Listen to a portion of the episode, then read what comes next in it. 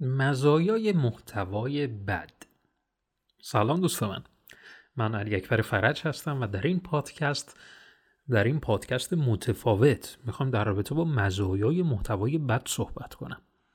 اصلا محتوای بد منظورم از محتوای بد چیه؟ حالا مزایاشو بذاریم کنار. محتوای بد محتوایی که بازخورد خوبی نداشتید در مجموع. شاید کلیک خوبی روی مطالب شما انجام نشده. شاید زمان مطالعه پایینی رو داشته و در مجموع به این نتیجه رسیدید که این یک محتوای بده. ولی اینکه ما میگیم مزایای محتوای بد منظورمون یه چیز دیگه است یقینا. مزایای محتوای بد از نظر من اینه که نویسنده حداقل یک ایده جدید تست کرده. نمی‌دونسته که این محتوا جواب میده یا نه. چرا؟ چون که خیلی ایده های جدید رو تست نمی‌کنن. ایده های جدید. من همین الان به ذهنم می‌رسه در رابطه با تولید محتوا برای موبایل یک روش دیگری رو اصلا امتحان کنم. تستش کنم. نترسم. تستش می‌کنم. نهایتا محتوای بدی از آب در میاد دیگه. ولی اگر خوب در اومد چی؟ اون وقت من جز اولین نفراتی هم که دارم توی این حوزه به این شکل دارم محتوا تولید می‌کنم.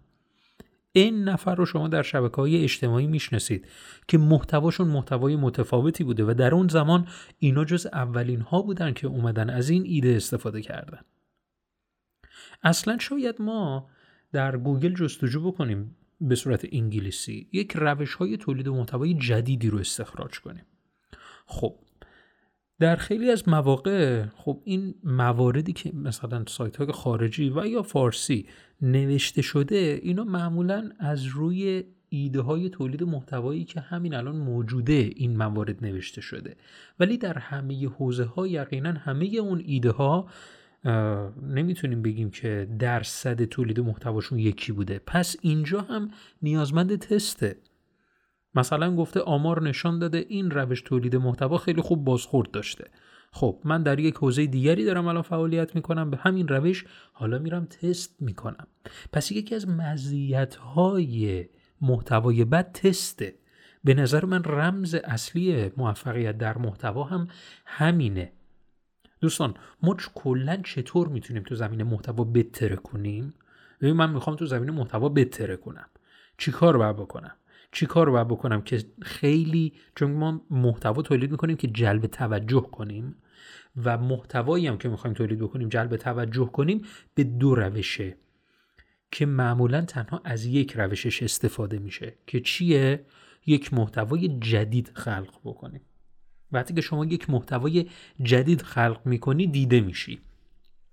مثلا اگر سایت با سایت الکسا آشنا شده باشی. این سایت الکسا اعلام کرده که مثلا این سایت یک مثل که در سال 2022 می‌خواد دیگه سایتش رو جمع کنه و ببنده.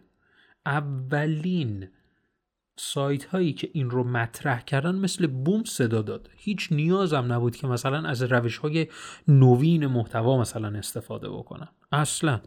بیاد یک متن خیلی کوتاهی هم بنویسه بازدیدش رو می‌گیره. جلب توجه می‌کنه. پس یک محتوای جدید خلق می‌کنن که اکثر افراد توی این زمینه وارد شدن. حالا خیلی دیگه میگن خب حالا ما می‌خوایم بتره کنیم میایم روش های مختلف محتوا رو پیاده سازی می‌کنیم می مثلا چیکار می‌کنیم؟ میایم مثال های بیشتری می‌زنیم.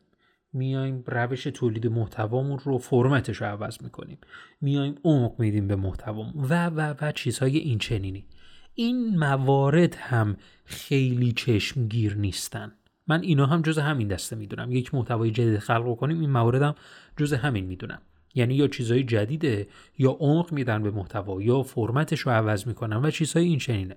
ولی من یه روش دیگری رو الان می‌خوام به شما بگم که خیلی می‌تونه جلب توجه کنه. جلب توجه به نسبت بالاتری رو داره. و اون چیه؟ همون محتوای قبلی رو به شیوه متفاوت بیان می‌کنن. حالا اگر متنیه همون محتوا رو به شیوه متفاوت همون متنش رو می اگر محتوا محتوای صوتیه موضوع اینه که کلا محتواش رو به شیوه متفاوت دیگری این رو بیان کنه. به جای اینکه مثلا بگی که پنج مزیت استفاده از افزونه فلان در وردپرس میاد به شیوه متفاوت دیگری میاد این پنج مزیت رو بیان می‌کنه. اصلا روشش رو عوض می‌کنه. از این کلمات دیگری اصلا استفاده می‌کنه. ما اینا رو از کجا می‌تونیم پیدا کنیم؟ اینجاست که می‌خواستم به این برسم.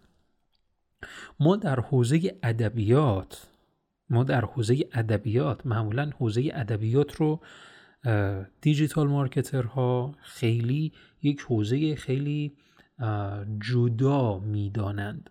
یعنی خیلی ناآشناست در اصل. دنبال یک کلمه خوب میگشتم که فکر می‌کنم مناسبه الان.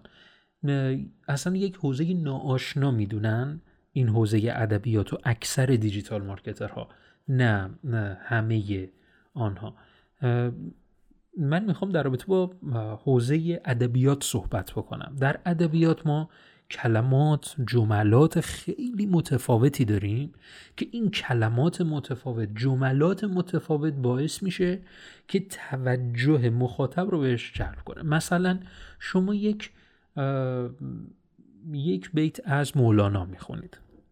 ببینید چقدر جملات عمیقا از یک کلمات خیلی خاص اومده استفاده کرده که ما اصلا نمی‌تونیم اینا رو در حالا در حوزه digital marketing استفاده کنیم. ولی می‌تونیم در کنار این جملات خاص ادبی از کلمات اختصاصی حوزه کاری خودمون استفاده کنیم.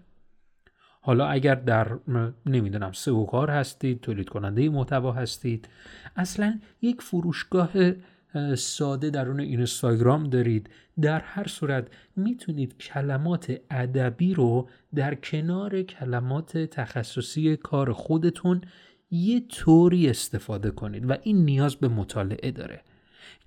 پس می در از چیکار می‌کنید؟ همون محتوا رو همون محتوای موجودی که همه الان تولید کردن رو. همونو به یه شیوه دیگری من بیان می‌کنم. امیدوارم که از این پادکست لذت برده باشی.